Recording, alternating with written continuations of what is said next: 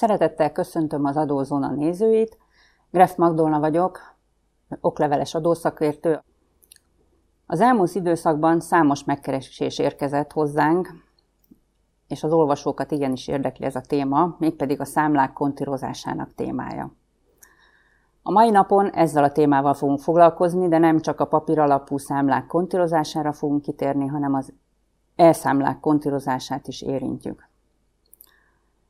Először nézzük meg az elektronikus számla fogalmát.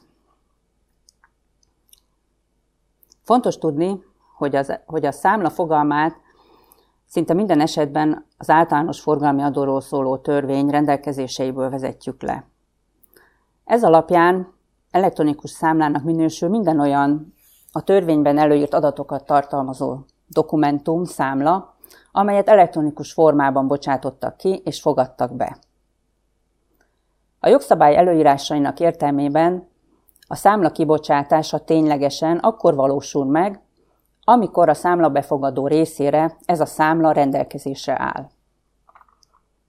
Ennek következtében elektronikus számlának minősül az eredetileg papír alapon előállított számla is, amelyet azonban nem személyesen vagy postai úton, hanem például e-mailben bocsátottak a számla befogadó rendelkezésére. Akár szkennelve, akár elektronikus úton küldték el ezt számára. Ezért például elektronikus számlának minősül a kizárólag e-mailben vagy egyéb elektronikus üzenetben továbbított PDF alapú számla is. Az elektronikus számláktól fontos megkülönböztetni az úgynevezett távnyom, távnyomtatással kibocsátott számlákat. Ebben az esetben a bizonylat nem minősül elektronikus számlának, hanem papír alapú számlának minősül.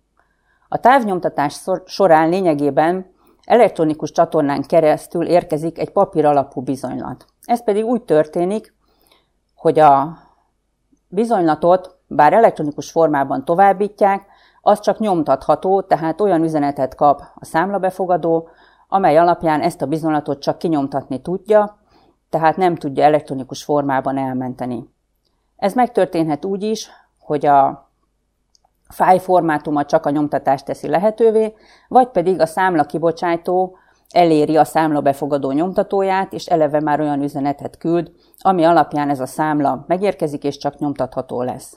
Tehát fontos megjegyezni, hogy ezek a számlák nem minősülnek elektronikus számlának, hanem papír alapú számlának minősülnek, annak ellenére, hogy elektronikus formában érkeznek meg.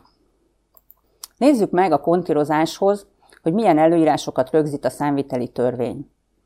A számviteli törvény rögzíti a számviteli bizonylatok kötelező kellékeit.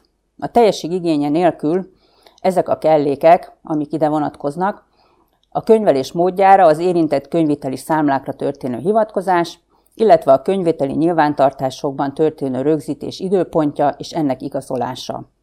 A számviteli törvény kitér arra is, hogy a gazdálkodó a kötelező tartalmi kellékek meglétét úgy is teljesítheti, hogy ezeket a megjelölt adatokat, információkat és igazolásokat az eredeti, elektronikus vagy papíralapú bizonylathoz egyértelműen az utólagos módosítás lehetőségét kizáró módon hozzárendeli, fizikailag vagy logikailag.